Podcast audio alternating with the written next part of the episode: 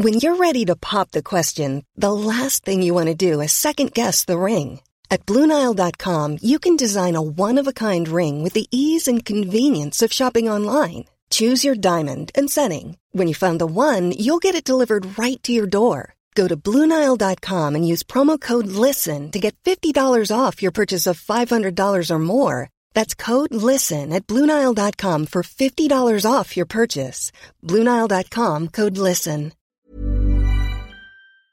Hey, everybody. Before we get to this week's episode, I have to take a moment to send all my thoughts and well wishes to all of you during this extremely challenging time.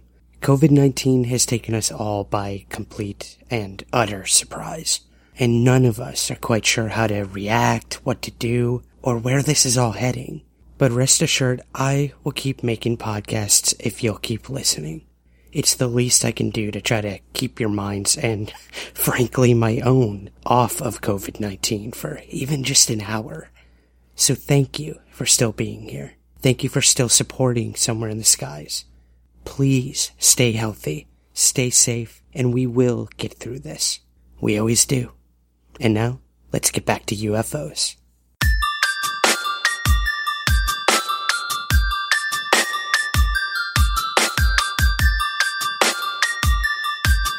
This is Somewhere in the Skies with Ryan Sprague.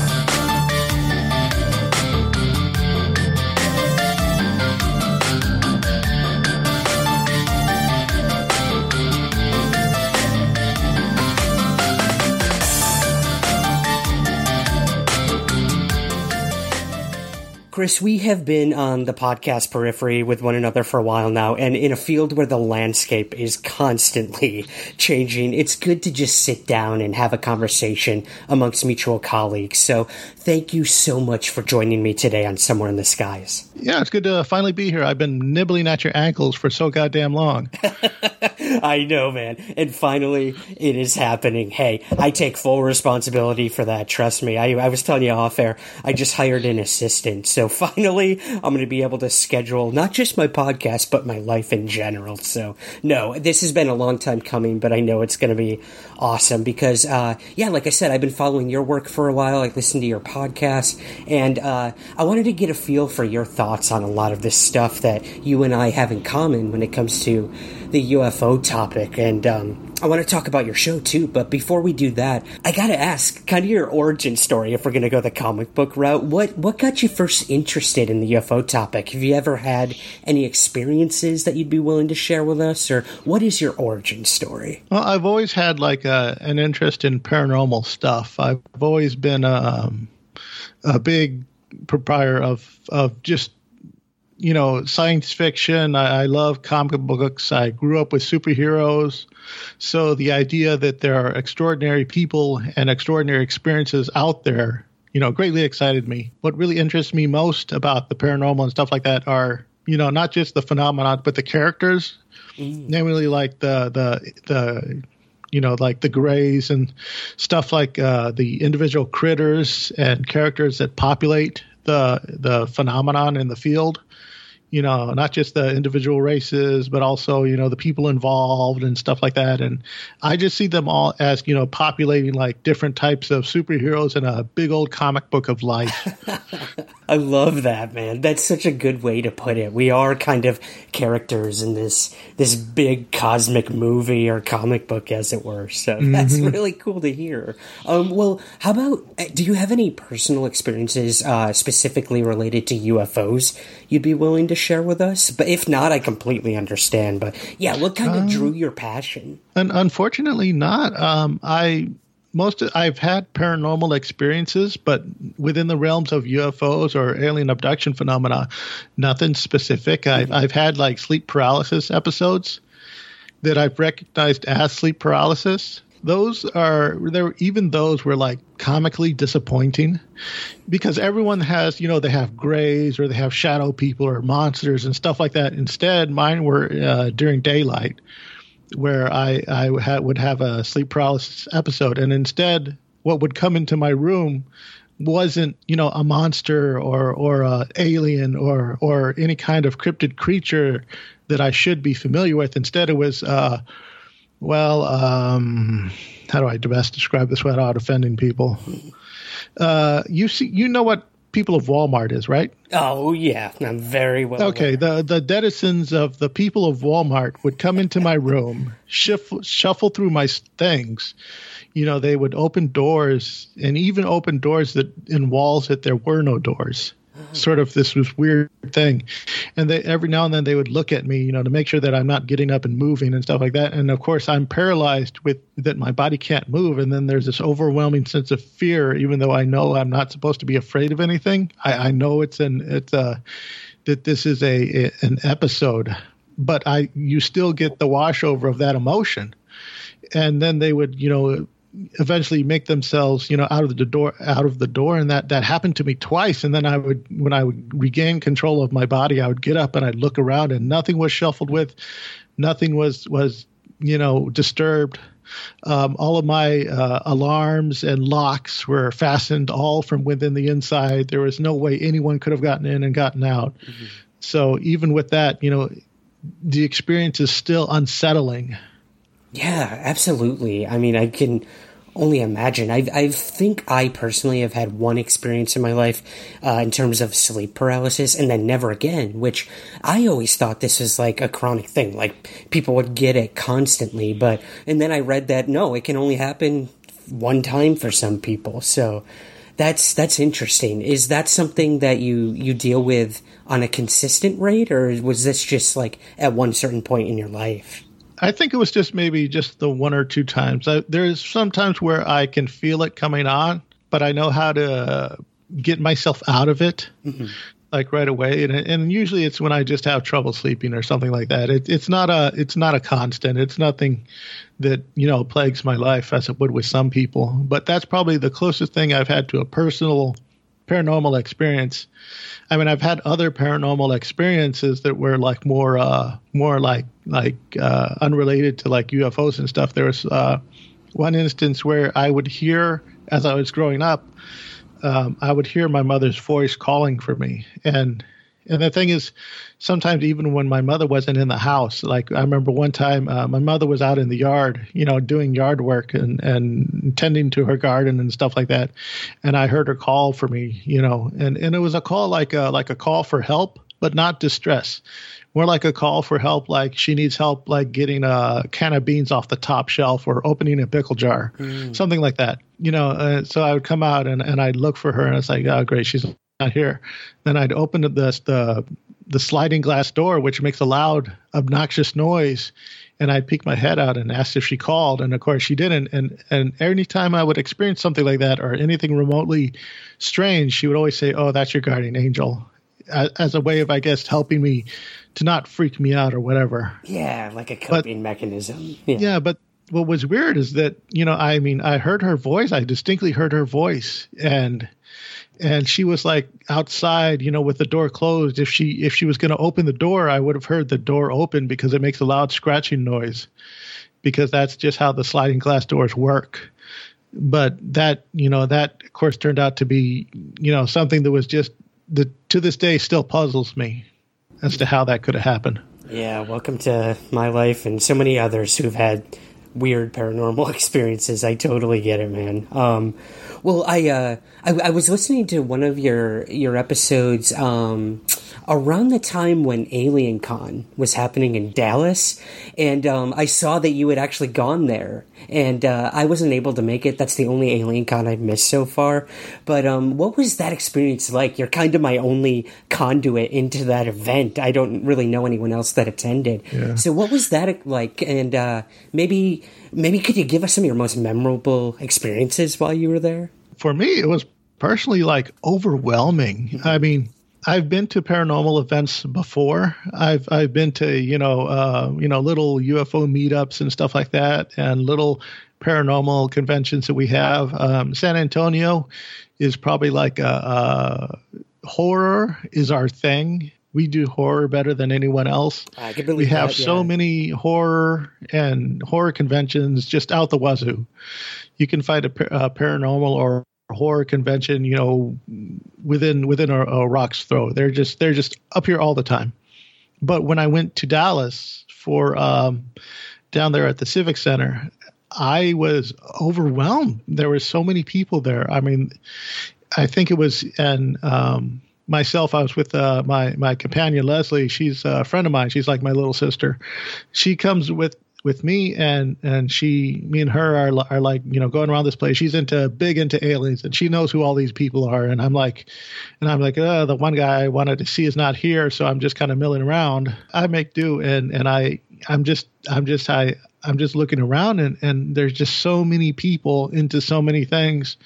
And you know it almost has that vibe of like a Comic Con, but not really. I mean, not many people. Like maybe I think out of all of them, like maybe uh, a dozen people were dressed up. But most of the people, they just had the T-shirts and the little uh, deals on their on their heads, and and it was like so many people, just regular people that were interested in this, and and it was a bit overwhelming. I because uh, me and Leslie because we uh, we have a background in conventions and and we were like staff at various conventions, we kind of know who to talk to and who to ask to get sort of the real story of what's going on. So we would talk to some of the staff and stuff like that, and she would ask around. And what she got back for me is that um, they were a bit overwhelmed by the numbers. They had like I think they had a larger turnout than uh, than uh, I think what was the other one? Uh, L.A. Uh, L.A. There was Baltimore. Wow, they outdid I, L.A. That's crazy. I don't know if they did L.A., but I'm pretty sure they outdid Baltimore. Okay. I think it was probably like the largest one that they had seen so far. But it got to the point that that they that they were filling up the panel rooms, and these panel rooms were like set up for like uh, a thousand plus people. And they had lines out the door. And one of the major complaints was that you know there were there weren't enough panels or not not enough room in the panels. Mm-hmm. but the thing is you know it's like there were like so many thousands of people there. I i don't know what the exact numbers were. I, I don't think we ever got a final count. But it was whatever it was that they were prepared for they probably got like two or three times as many attendees in that that they were prepared to handle. So they had to do uh, like a lot of creative stuff just to get people in, just to get people into these panels. And you know, I mean, the panels were great. Uh, you know, like like I said, Leslie, she got a picture with uh, with, with like what is it, the hair guy Sukalo? Oh, Tsoukalos, yeah, yeah. She got a picture iconic, with him yeah. doing doing the meme stuff and and she had a blast she had a blast so i i had like lots of fun just sitting and talking to people that i normally don't get to run into a lot of you know i would just sit down and and you know just have conversations with just regular people and sometimes some of the guests and the attendees would come down and i'd recognize a few of them that I had met prior, and we would just sit and catch up and have conversations. And it was an, definitely an over overwhelming is the only way that I could describe it. Yeah, that's a good way to put it. When I went to my first one in, I think it was Pasadena, California. I had no idea what to expect either. I thought it'd be like one of these little UFO, you know, conferences, and I show up and there's just like thousands of people there and you're just like how how are these many people talking about UFOs and ancient aliens and um, the paranormal and I didn't know about it so that that goes to show how much I think ancient aliens has sort of bled into the mainstream and become such a big thing so kind of moving from Alien Con who you know ancient aliens TV show produces the the alien cons, uh, I believe. Um, what are your thoughts on the ancient alien theory, Chris? Does it hold up? Uh, does it help or does it hinder the UFO conversation, in your opinion? What do you think? Well, what I think hinders the conversation is I know you, and I think in one of your prior interviews, you and, and John Tenney, and I'm not trying to crap on you guys or, or get on get on your case, but I think there's this meme going around that says, you know, because white people didn't build it,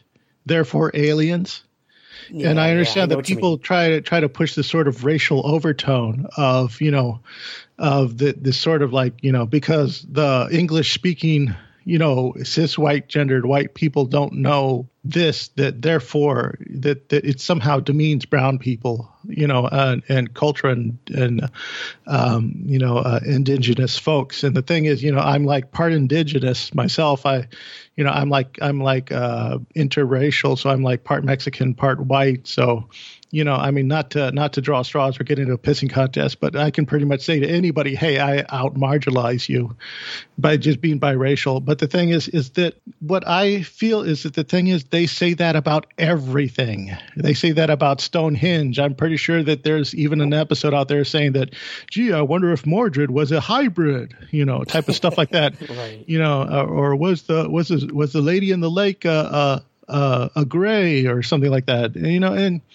and it's it's like they say that about everything. That's their thing. It's just it's just it's a gimmick. It works because the numbers showed us that it does, and and I think it's just you know I, I think that's just being you know um, a bit culturally irresponsible to to try to throw that that you know that these people are racist because X, and I'm like, no, that that's just not the case. I I vehemently disagree with that.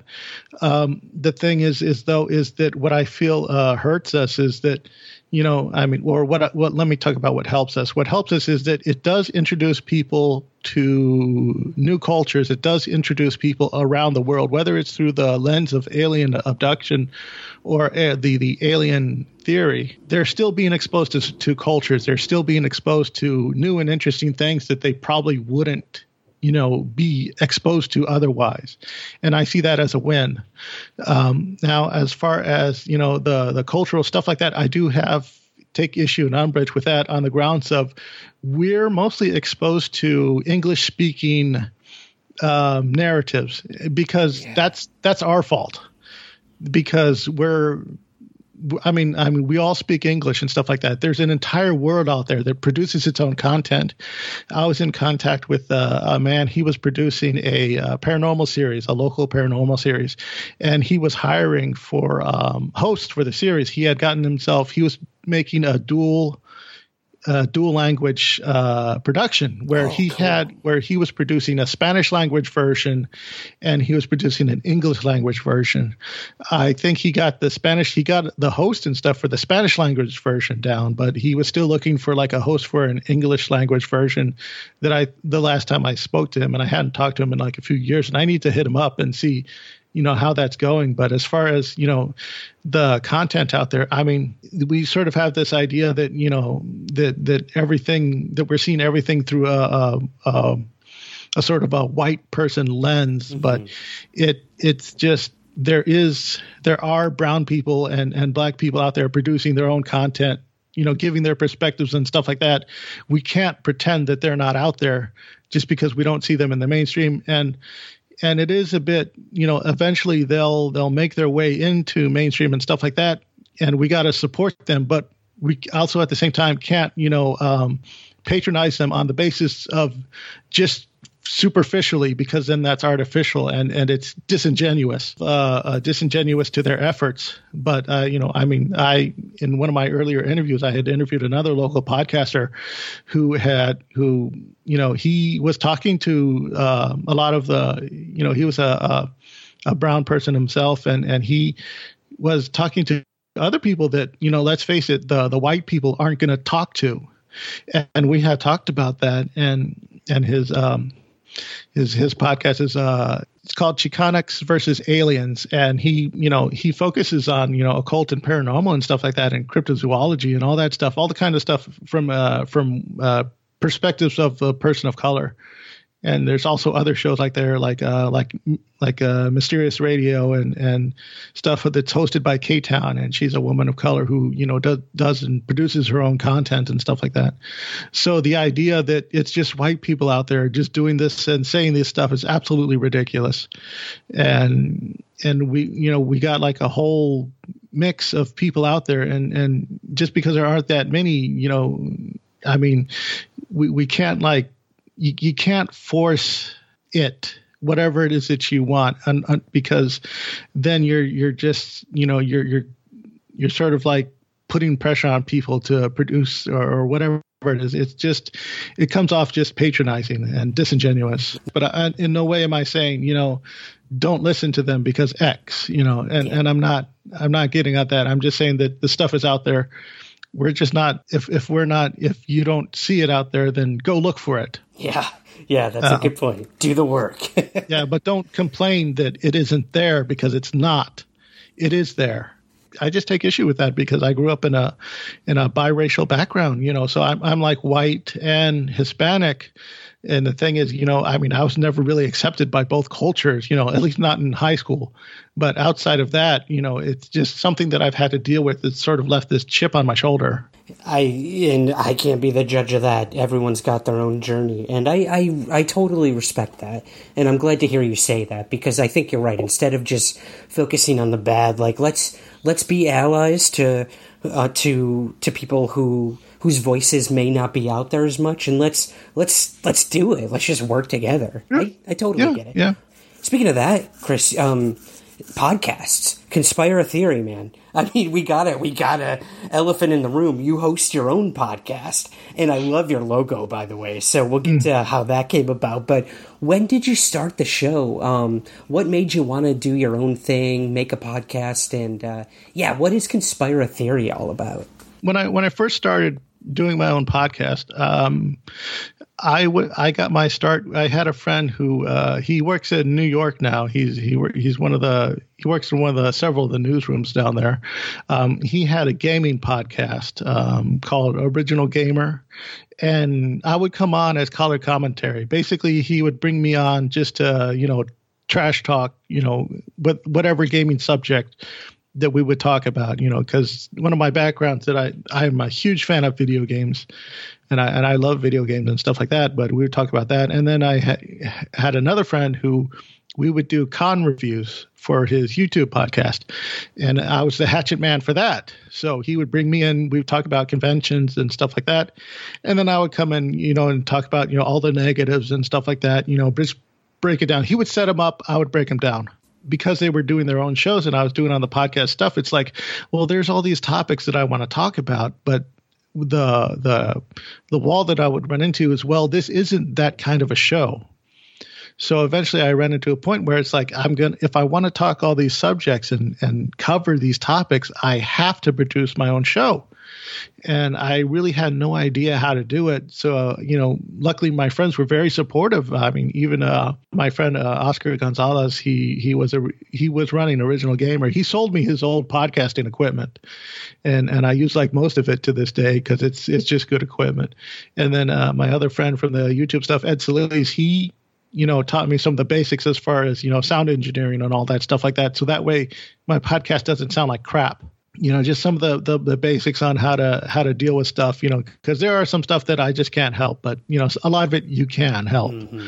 um, so you know learning to do with that and then i finally got myself out and then i was like okay now i got to get a name the first name i went for was conspiratheory but then i looked it up and i saw that all the google leads led it to um, to uh, homoerotic fan fiction for Saturday morning cartoons. All right. I I don't understand how that works, but that's that's where all the all the all the search engines pointed it to when I would type in conspiracy theory. It would go to homoerotic fanfic. Interesting. So I thought I don't want to. If I do, if I name my podcast that, then people are going to expect that because that that I'm going to mislead my audience.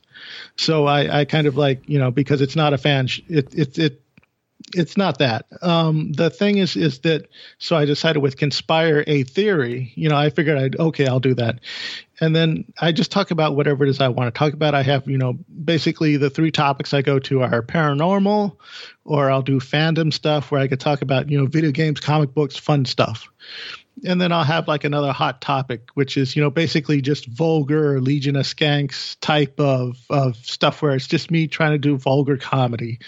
I don't do those as much as I do anymore, but you know every now and then I I have to do that because it's like it's just it's like it's sort of like a cleansing thing for me is to do vulgar comedy. Hey, and, we all and, have our cleansing things, Chris. Yeah.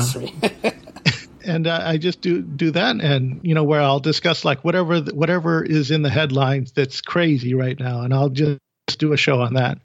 Um, I, have gotten a lot of help and support in the first year. You know, I, a lot of it was me just hitting up my friends, was just people that I knew, you know, people that I that I could talk to that were willing to get on to uh, to discuss that.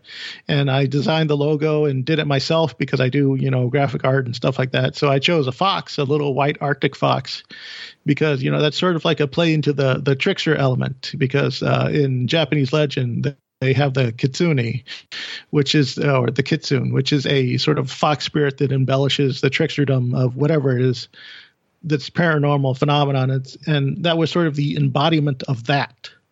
So that was sort of a that was sort of my mascot and my logo.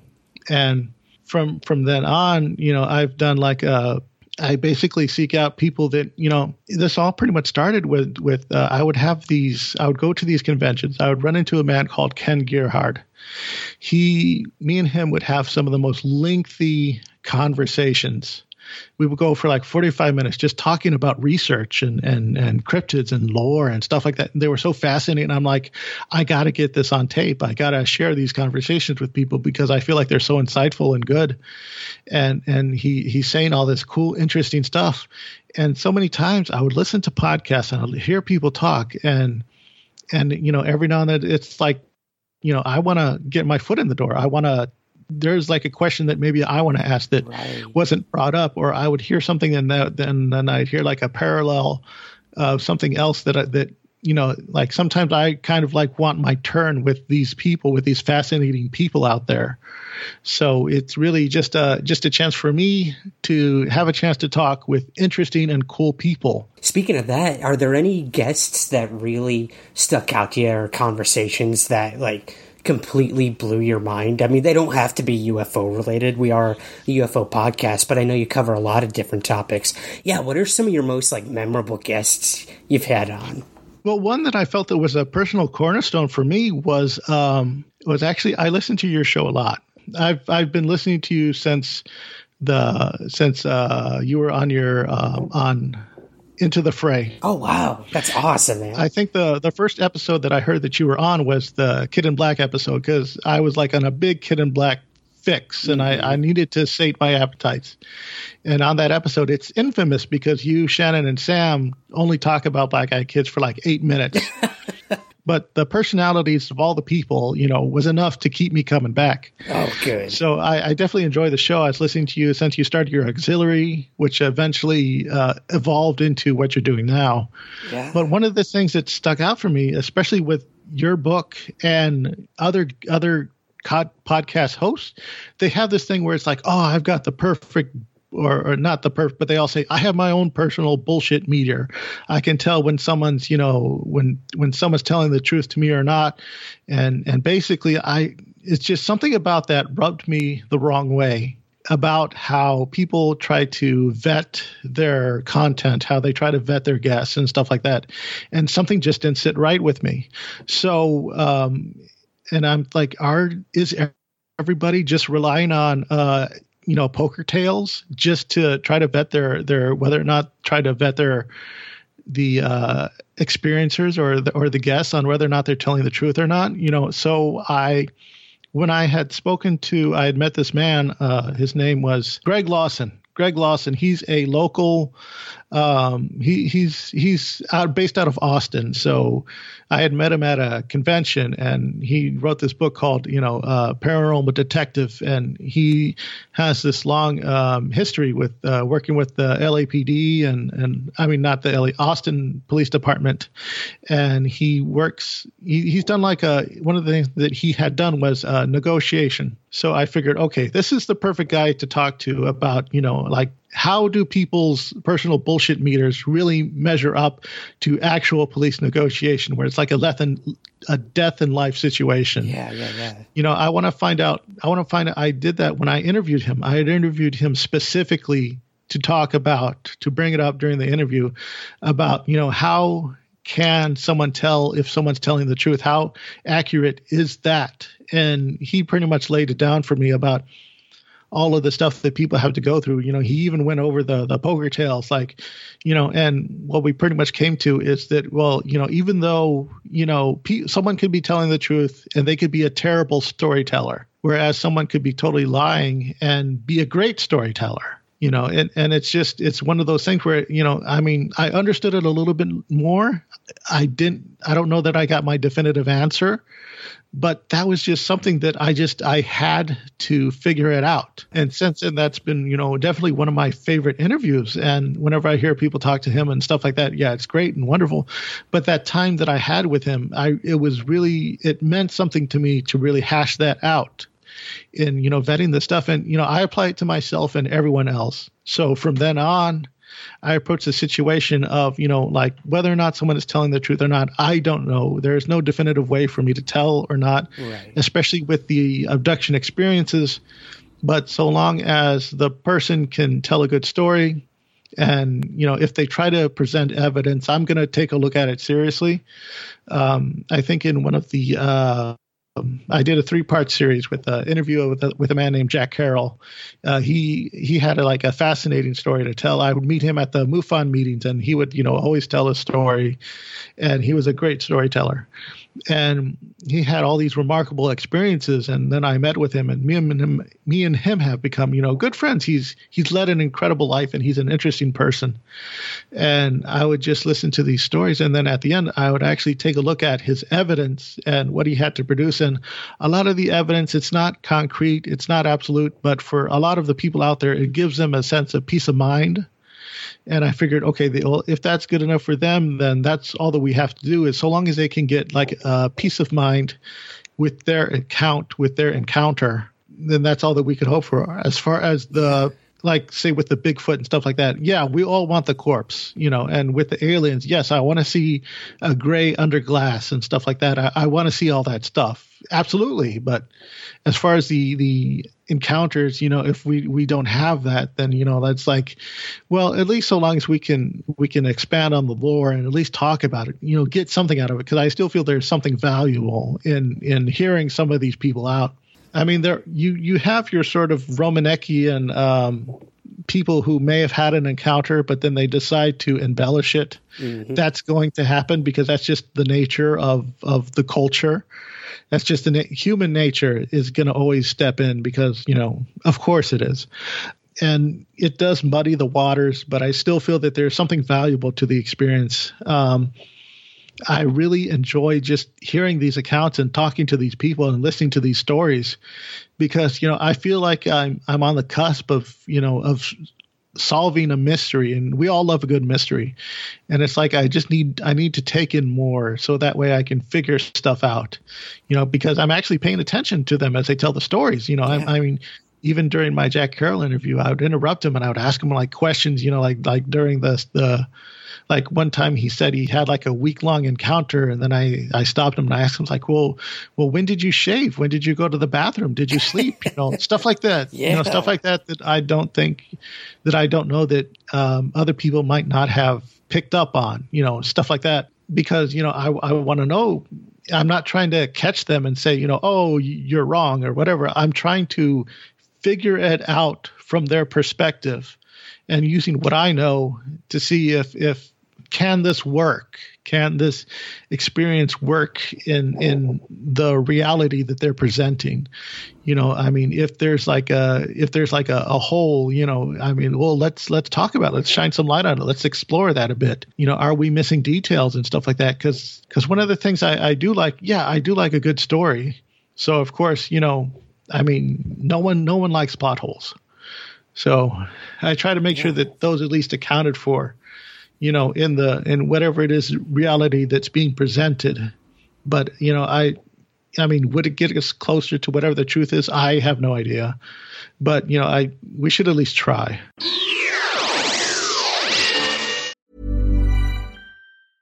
It's that time of the year.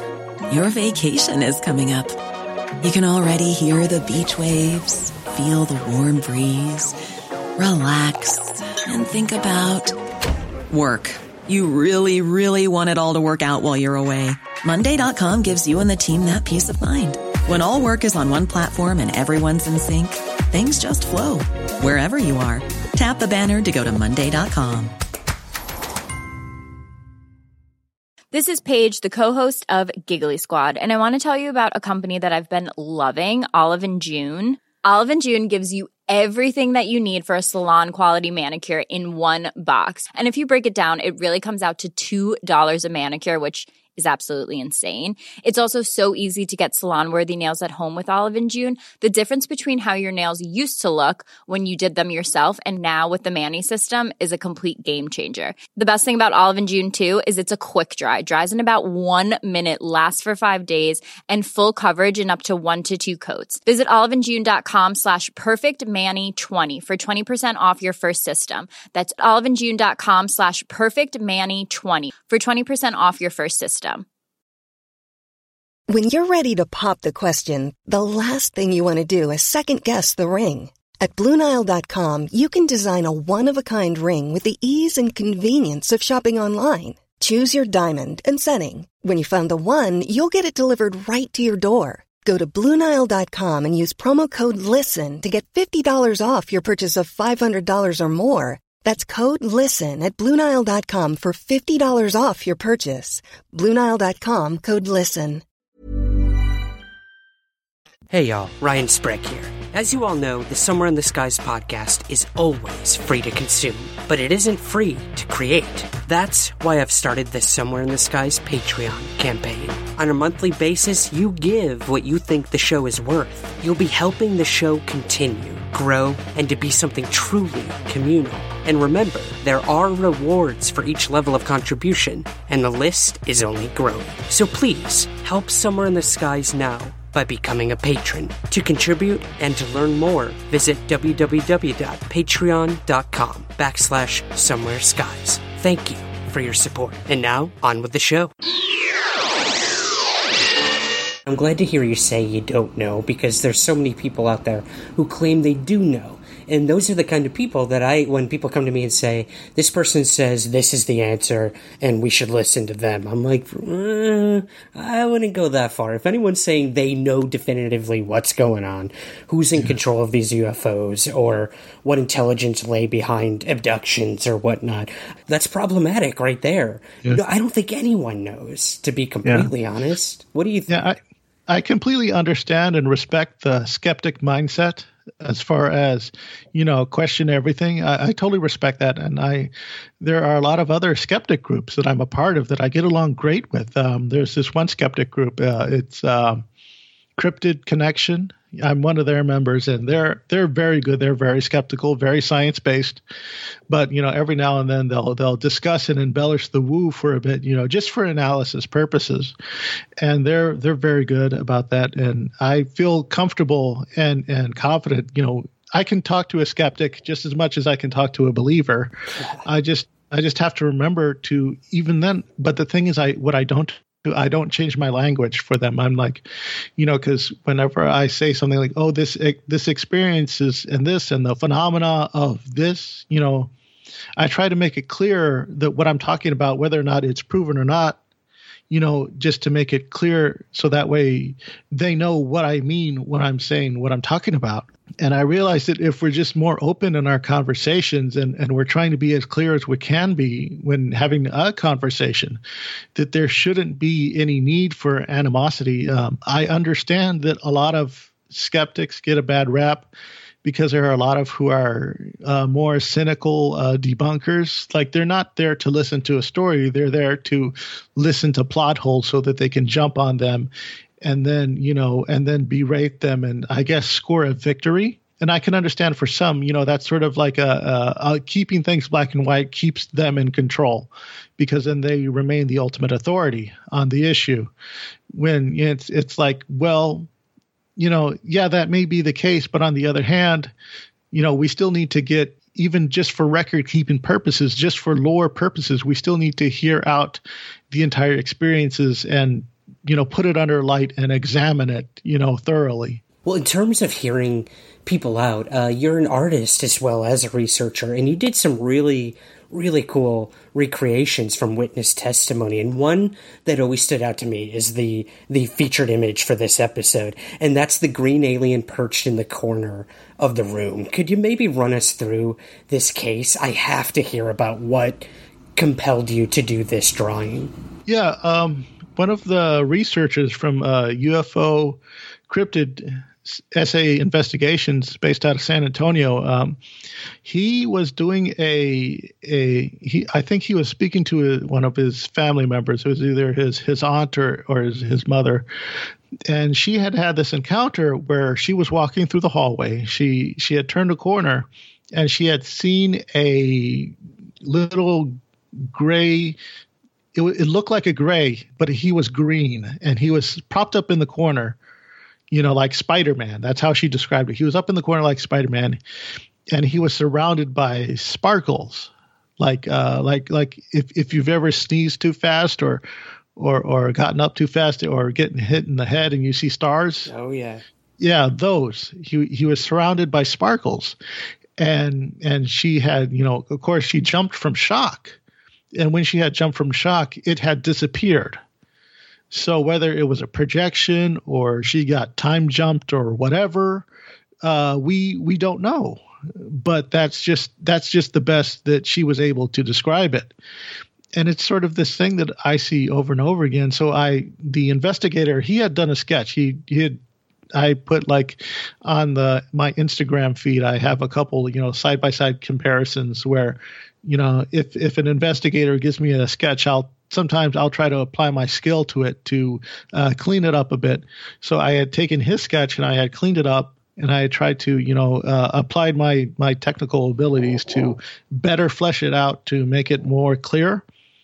And and he and in some cases when doing recreations, you know, you got to fill in the blanks somehow because right. that's just the that's you know just the way to do it. So I had done my best to recreate, you know, what she would have seen and as far as you know as far as i could tell from from that experience. So that's what that was. It was sort of like a a sudden offhand encounter like like like this thing was doing its thing it was observing whatever and it accidentally got caught. Like he probably had his shields down or whatever. Right. he, he didn't have his glimmer on or or whatever it was. He didn't have his his um his glimmer man you know, camouflage cloak. Yeah, visibility. Yeah, he didn't have his cloak up. Yeah. So so whatever he made a mistake, and it's just it's just a weird thing where we get these offhand encounters. Uh, I think my mother had a similar experience. She told me before she had passed was um, when when I was like four years old and my my brother was eight. We were sleeping,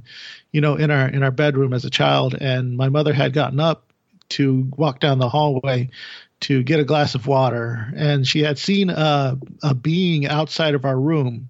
It was sort of she couldn't tell if it was a man or a woman, but it was like a silhouette of a sort of a being of light, and it went down to I guess down to the knees, and then the knees below that were transparent like it was fading away. And she had seen it for a second, and then she jumped, and and you know just from the shock of seeing someone in front of her, and then it had blinked out of existence. It just disappeared. So when I heard her story, that sort of struck a chord with me that I that that type of of blinking out, I, it's like I've heard of that before. So that's why that took special issue with me that it's like I have to do something with that. Interesting. Well, um, in terms of cases, Chris, I mean, do you have? I like to ask the people who who do get involved in this topic and um, research it heavily a favorite UFO case, or um, I guess even an abduction account, or one of each, to be completely honest. Any ones that really stick out to you as like, this is the one I want to lay out on the table when when those skeptics do come to you and say like, this is BS or this is you know a misidentification. What what are those go to cases for you? I really can't nail it down to one case, but what I do love are when we get accounts of, of creatures or or characters that are so off off putting or off the norm. Yeah, yeah. You know, irregular. You know, something where it's like a like the the I think it's called the Enfield Horror, where it's this three legged slob bog monster thing, or or the the Cisco night crawlers, or or like see was it the one guy was chased up a tree by robots and, oh and the Greys. cisco grove incident. Yeah i just Yeah, did that one the- over on my patreon. Yeah, the the and also the um, the Pascagoula where uh, Calvin Parker and his companion had encountered robots and they and it's just anything off the wall or or or just beyond the grays. That stuff I love. I absolutely love that stuff. It's it's just it's remarkable, and I'm always looking for more of that. You know, whenever I hear people talk about reptilians or stuff like that, you know, my ears just perk up, you know, like Dogman or or stuff like that. You know, I mean, because I know that Bigfoot and the Greys are sort of the big men on campus.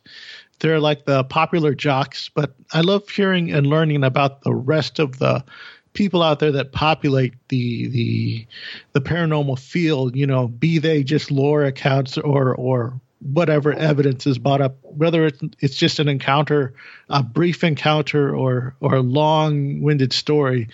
You know, I just I just want to hear so much about it. I, anything with robots, I just love robots so much. That's cool. Well, hey, man, there is no shortage of that in the uh, UFO encounter uh, arena, I would say. That's pretty cool. I like hearing that. We don't hear that that often. Um, well, you did mention, like, Dogman and cryptids and everything. So I want to get your opinion on this. Um, a lot of people lately have sort of been throwing around these theories that all this stuff, all these weird stories we're hearing, whether it's UFOs, ghosts, cryptids, uh, high strangeness, that they're somehow all connected. And I don't know what to make of that. I've spent my whole time in this sort of weird world exploring UFOs, and now to think that maybe all this other stuff could have some sort of connection to it, um, like where do you even begin? So, do you think these theories that all of this stuff is interconnected, does it hold any water for you personally? I do feel like there's something there. Um, I've when I would when I had interviewed the state director of MUFON, uh, Ken Jordan, he we had brought this up during our interview. It's not out yet. I, I'm still editing it and and working on it at at the time of when we recorded this. But as far as the, I can understand, you know, people having a hard time trying to piece it together because every single field wants to compartmentalize everything like you know you hear about the stories about how the bigfoot uh, someone sees a bigfoot come out of a ufo well the ufo researchers want to hear about the about the ufo and the bigfoot researchers want to hear about the bigfoot but when you start cross pollinating then they like are like whoa whoa whoa, Yeah. that that's not that's not my field or something like that and i guess what's happening is a lot of them are starting to uh, pull away from that and I, I do think it's it's very good and it's very positive. Now you have some that are really you know stuck in the mud as far as you know like no we got to keep everything separate, and I'm and I'm okay with categorizing stuff, but when there's cross pollination, you know that needs to be brought up because there are, we do have our one-off single uh, phenomenon accounts, but as far as the really weird stuff, the sort of high strangeness stuff, uh, it is something that I want to hear more of. I, I I feel like we need to do more gathering because so many times, and this irks me. This is another reason why I started my own show because I'm tired of of hearing stuff. You know what I feel are precious details being you know yada yada. I hate that. Like say for yeah, example um, this is especially prolific in abduction experience. Like people will say, "Oh, I was abducted by aliens. The Greys, they came for me. They took me. They talked to me. Blah blah blah." But yada yada, paranormal activity at my house, and it's like, but you know, and I'm like, whoa whoa whoa, whoa wait wait wait wait, what happened? What paranormal activity? Can you expand on that? You know, I want to hear like what specifically happened. You know, I, I want to hear that dug into but so far most of the hosts they they yada yada that they allow the guest to just dance over it and that that it it irks me you know I get that, man. I know. I remember one of the biggest cases in my book was about a woman in Michigan who had a triangular UFO sighting, and then after that, you know, it it became a story of high strangeness and poltergeist activity, and that was something I struggled when I was you know, finishing and editing the chapter, I'm like, do I include this or not? And at the end of the day, like, if I'm going to be a responsible researcher and, uh, you know, author, I have to. It's part of the story. It's part of her mm-hmm. experience. so I like to, I love hearing that you're willing to go there and not yada yada that like a lot of the big shows tend to do. Yeah. Um, yeah, I can, I can understand connection. I can understand for some of the more commercial shows for time restraints.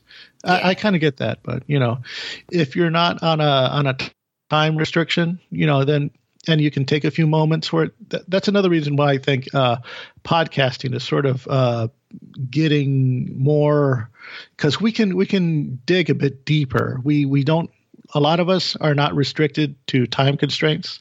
I think that's one of the best things that you know the YouTube sphere or whatever has done for content creators is that it allows us to make take time creating and and hashing out quality content it's like there's no longer a behind the scenes footage type of stuff like that. There's no uh, stuff on the cutting room floor anymore or as much. Yeah. And we get to really, you know, dig deeper into these. I mean, there are some podcasts they go like four hours just talking about one thing.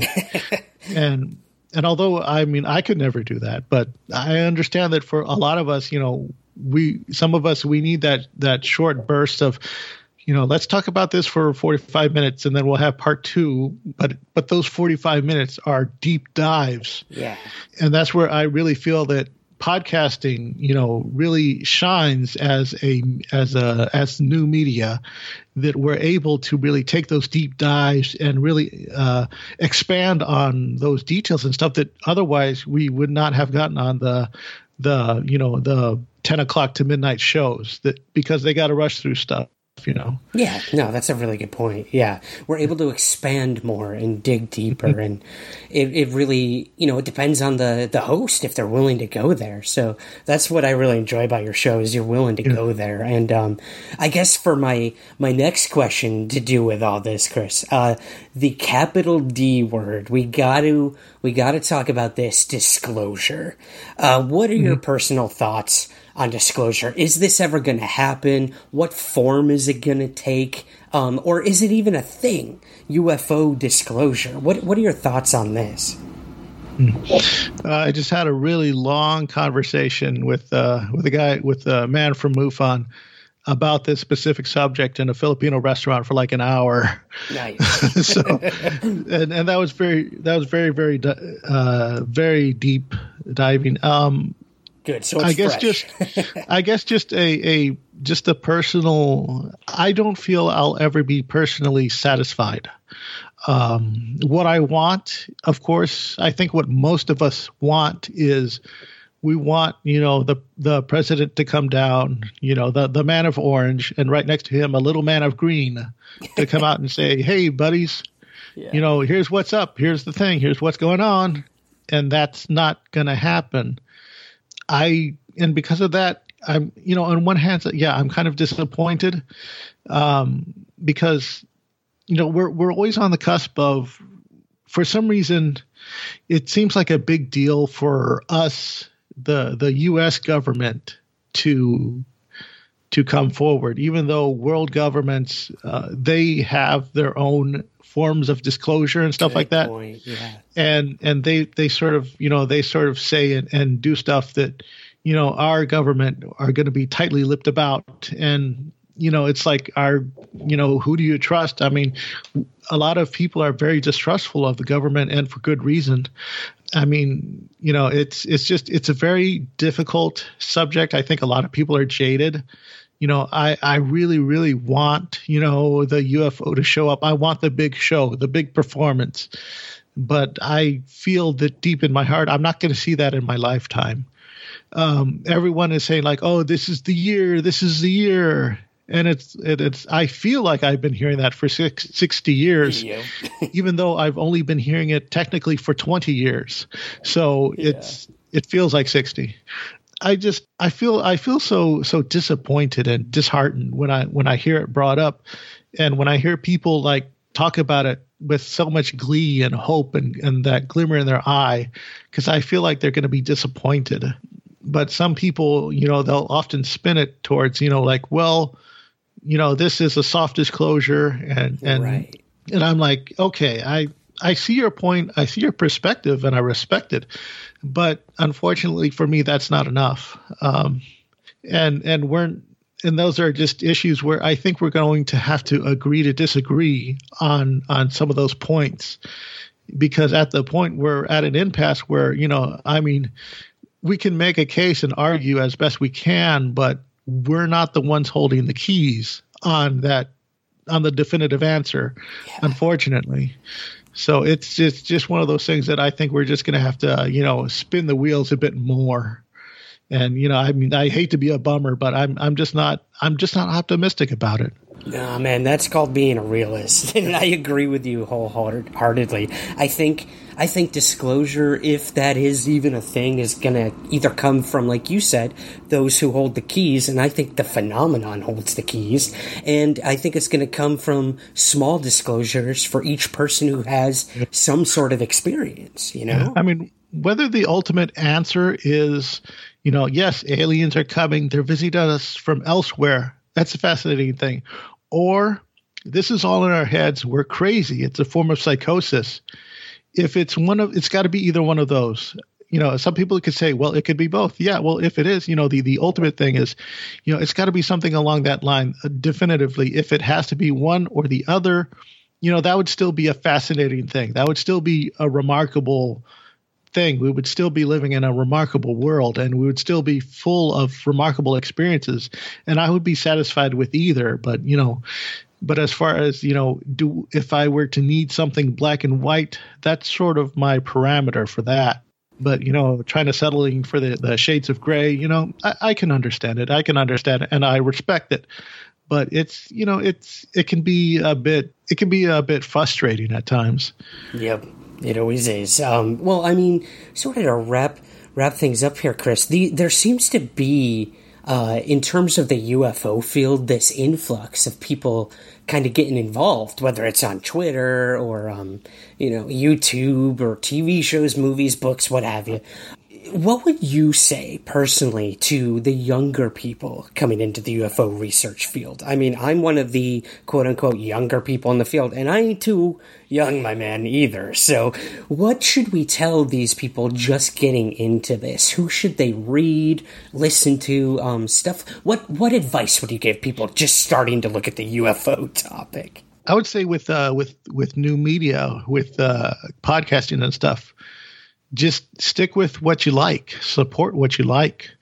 Um, it doesn't have to be my show or even your show, but you know there are a lot of people giving uh, different perspectives on different accounts, and we've hit the point now where you can find the show, the paranormal show, or whatever they click specifically for you. I, I can recommend a bunch of you know podcasts that people listen to that are from different people that have different perspectives, which is why I listen to them. And it's whether it's a cultural perspective uh, or a generational perspective. I do enjoy it all, you know, be it the Paracast for a more seasoned generation because I I listen to that show and I'm introduced to new people all the time off that show. Yeah, same. I mean, there's sometimes where I've sniped some of their guests, and they've actually sniped some of my guests, and I've admitted to it. and and um, and whether it be you know from a younger generation, be it either your show or Rob Christofferson's show, um, or or more seasoned like the I guess the mid range people like uh, be it myself or or Chris Cogswell, you know all these these remarkable accounts of these remarkable people out there doing these remarkable accounts. You know, be it where they from the where they whether they are from the perspective of the believer or from the perspective of a seasoned skeptic, you know, be they Chris Cogswell or a Cisco Murdoch, you know, I do enjoy hearing from all these different uh, perspectives on these accounts, you know, and I, you know, I do enjoy it. And, and the thing is, there, I'm constantly, constantly running into new stuff and lots of fascinating people. I mean, you're going to hit a point where you can't keep up with all of it, but you know, I mean, but you're going to gravitate towards what resonates with you the most. You know? Yeah. And I can just say, just, just keep looking, and eventually you'll figure out that there's a bunch, there's something that's going to be geared specifically towards you. Such a good point, man. And it might take some time. You know, I remember there are shows I've listened to where it took me like months and months of listening to be like, ah, you know what? I'm going to go a different way with my, uh, you know, where I want to head in terms of who I listen to, what authorities I, I sort of, um, side with. But again, that's the thing about these phenomenon. They change the minute we think we know something. So it's the same when it comes to um, yeah. being in the UFO field. It's it's malleable and it's constantly yeah. And can changing. can I bring something up for for just a minute? Please do. Um, something about what I what I remember one time where um, someone had criticized you for um, for how you market yourself. And I just want to say uh, one of the things that I hear in the field uh, as a sort of like a like a purity test is you know it's like oh there's no money in paranormal or if this person makes money they're a shill. And i'm like that right there for me is total is total hogwash. It's total bullshit. Because i come from uh from an artist background and i understand you know to a degree marketing. I'm not good at it. I suck at marketing. I mean, I'm I'm terrible at it. But someone's criticism, they laid out a whole bunch of stuff, you know, criticizing you specifically for your book, for your podcast, how your podcast, you know, reinforces your book and how you're like on all these shows and doing all this stuff. And I'm like looking at it, it's like uh, all those criticisms are just good marketing, and and it's like getting your name out there and making money even though you may not make like we may not make tons of money but yeah. just because you're not making tons of money doesn't mean there's not money to be made. And if you are making money that just means you're you're good at marketing and what you do and no one should be no one should be uh, faulted for that. Because that is just that is just total total crap.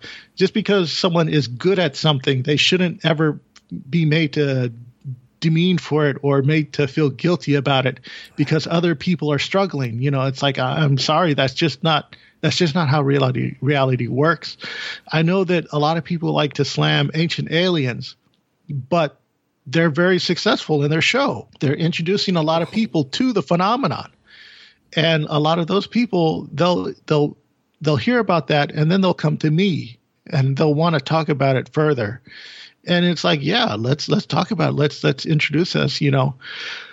It's just um, i mean because anybody that especially in the art field because i've been working at conventions i've had my table at conventions i've had i've been to the point where i've been i've been drawing uh, deadpool you know stuff like that doing something stupid for a, couple bucks, you know, to to make people happy. And yeah, I do enjoy it and, and I love it. But to do what I want to do, I sort of I have to, you know, do the work and I do have to, you know, make things out there for for just the general audience and you gotta you gotta keep the general audience in in mind you know and there are some stuff some projects that i have that are made specifically for the general audience when i do my show I try hard to make to treat every episode like it's the like it's the like it's the listeners first. Like I try to treat everything as if it's an introduction to stuff. I mean, uh, my show isn't for advanced people, but that doesn't mean advanced cult, advanced phenomena people can't enjoy it. You know, it's more like for introductory and intermediates. But it's sort of uh, you know, and I try to give people a taste of what you know, what more advanced phenomena can can talk about and stuff like that. Because I'm always trying to bring it up and, and rehash it and stuff like that. But the whole idea that people that because someone's making money at something, you know, that just means they're they're good at it, and I I just get so tired of that. Hey, from one artist to another, I appreciate you saying that because I have been called out on how much I post my own work and this and that. But you know what? I mean, that's what that's what networking is. That's why it's called social networking. You know, I'm trying yeah. to find other people and and do things. I mean, that that's why a podcast, the podcast world, I think, is so good because we build each other up. Most of us, at least, build each other up rather than tearing each other down. And there's very few communities like that out there that are that really do that. And it's a it's a community that I just am so honored to be a part of because it is mostly people supporting one another. I don't care mm-hmm. how many UFO podcasts are out there. The more the merrier, in my opinion. It just yeah. gets more acknowledgement of the phenomenon and it helps all of us. Yeah. And I can understand some people trying to do it for free because of, um, I guess they're trying to preserve um, merit or integrity. I, I can totally understand that. I wouldn't fault them for it. Yeah. But at, at the same time, if you're good at something, there's nothing wrong with charging for it. You know, I mean, if if so long as no one is being exploitative, Right. then that's where I draw the line is where someone is exploiting other people because we see cases in the news where uh, someone with psychic abilities is like exploiting uh, uh, someone naive into believing that you know they're going to be in grave danger unless they're bullied into you know giving them lots of money and stuff like that. So that that that is where I draw the line. But you know, Yeah. but I can understand why people try to put uh, the the numerical value on, on stuff as a means of trying to, you know, preserve that sort of you know uh, humbleness. Yeah. To to yeah, because they don't want to be mixed in. You know, I, I get it, I get it. But at the same time, because someone is and they are charging and they are making money, you can't be mad at them either. I love that, man. Well, it's good to hear you say that. Well, in terms of, you know, charging for one's work, some of your artwork, I gotta, I gotta get my hands on some of this, man. So you gotta tell me, um, in the art world, what are you up to now? Um, what comes next for you in terms of your your art life and also your podcast life? Well, the podcast, I've got a couple episodes that I'm editing that are going to be out pretty soon, uh, mainly with talking with MUFON individuals, one about disclosure and one about a bit of the history of MUFON. And then I'm going to be discussing. Um, I'm I'm always open for talking to more people. I'm trying to reach out to other shows and, and talk to them because I always love talking to other podcasters about podcasting and stuff like that. So you might hear me on a couple of other people's shows coming up. Um, and also, as far as art wise, I definitely recommend people follow my Instagram, which is uh, Conspire a Theory. And that is like you put the underscores between the words. So it's conspire underscore a underscore theory. That's the best place that I would recommend people follow me because Instagram is just it's it's sort of a bit like Facebook, a bit like Twitter, but you're not in everyone else's business all the time Good point. And it's it's the best place for me to showcase my artwork and and stuff like that. Uh, eventually, everything I post on Instagram does get posted to Twitter, and I'm trying to clean up my Twitter a bit more. You know, not not be so so you know into the political stuff because it's so easy for us to get into fights and stuff like that. Just on the general political stuff like that and and I'm trying to clean that up and post more of my artwork on there so I'm always producing artwork. I've always got stuff, you know, in production and stuff is always being worked on. But if people need, you know, my my skill or my help with anything, I am open for hire. Um, I'm I'm always, you know, I'm always open to a new project or anything else. If anybody needs any assistance, if any authors like yourself need uh, a recreation for some of their published work or anything that's going into a book or anything you know i mean i can give you a special rate and stuff like that. It's it's no big deal. I've had other um, people you know come to me for designs that they that they want for either it be a t-shirt or or they need something specifically for a book or something like that. I I think only I I I think one time my artwork was turned down because the guy said it was too polished. That's a good thing to hear, I guess. Yeah, I, I guess uh, it was for a for a Bigfoot book, and I guess you know some of the people they they prefer certain styles for a certain work. So I'm I'm learning to adapt myself. So I'm always open for a challenge. If someone's got like a bit of a challenge for like a, a I'm always down for that because I love trying to expand my skill set and and trying new things. Spoken like So a true artist. I love that, Chris. Hey, man, this has been so refreshing for me to get you finally get you on the show. This definitely will not be the last time you're on somewhere in the skies. I could tell you that right now. But um I highly suggest my listeners go subscribe to the Conspire a Theory podcast right now. Um, go to the back archives and listen to some of these guests because you've had some really amazing conversations, and I'm just beginning to dig into those. So I try to um, put stuff on there because there is some stuff that's that's uh, you know raunchy humor that's not going to be for everybody. But I try to let people know up front within the first two minutes of the podcast that yeah, this is going to be raunchy humor. If you're you know easily offended or or can't take you know goofy jokes, then Yeah. this isn't this episode isn't for you. It's okay to skip those. Um, I have you know episodes where I talk specifically to uh, other authors who publish books, and we talk specifically about writing, and we talk about you know interesting writing stuff and tropes and characters and all that stuff. And and I love talking to writers and authors and artists and stuff like that. And then there are other ones where I talk to you know paranormal experiencers and and ex- paranormal authors, and we talk about you know um, stuff like what's going on in the field and all that interesting stuff like that. So I try to make sure that people know up front what they're getting in the episode. So I don't want people to come up and and say, "Oh, I was caught by surprise." It's like, no, you walked into that. But Right, you if have there been is warned, there is something for you out there, and, and just but just be aware, just be cautious of what you're listening to. Absolutely. Chris, thank you so much, man, for coming on Somewhere in the Skies today. Yeah, it was a pleasure, real pleasure. That's it for this week's episode. Again, be sure to subscribe to the Conspire a Theory podcast, wherever you get podcasts. And be sure to check out Chris Holmes' Patreon page to find all of his artwork. Visit patreon.com slash psychris. Again, that's patreon.com slash psy Chris to learn more. You can find Somewhere in the Skies wherever you get your podcasts. Make sure to subscribe, rate, and review on Apple Podcasts or your Android apps. It helps us gain visibility and find new listeners. I've started a new video series over on the YouTube channel called Somewhere in the Skies Case Files.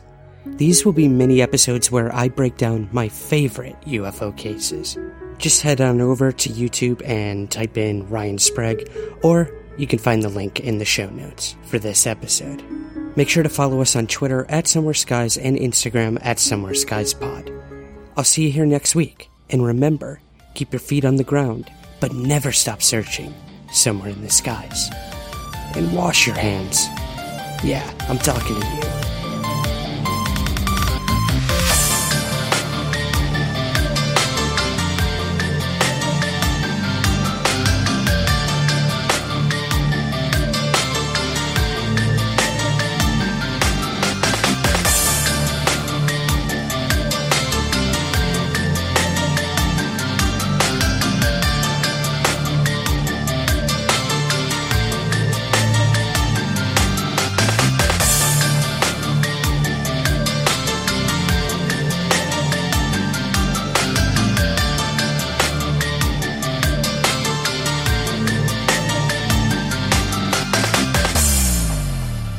Somewhere in the Skies is produced by Third Kind Productions in association with the Entertainment One Podcast Network. To learn more, visit entertainmentonepodcast.com. Even when we're on a budget, we still deserve nice things. Quince is a place to scoop up stunning high-end goods for 50 to 80% less than similar brands.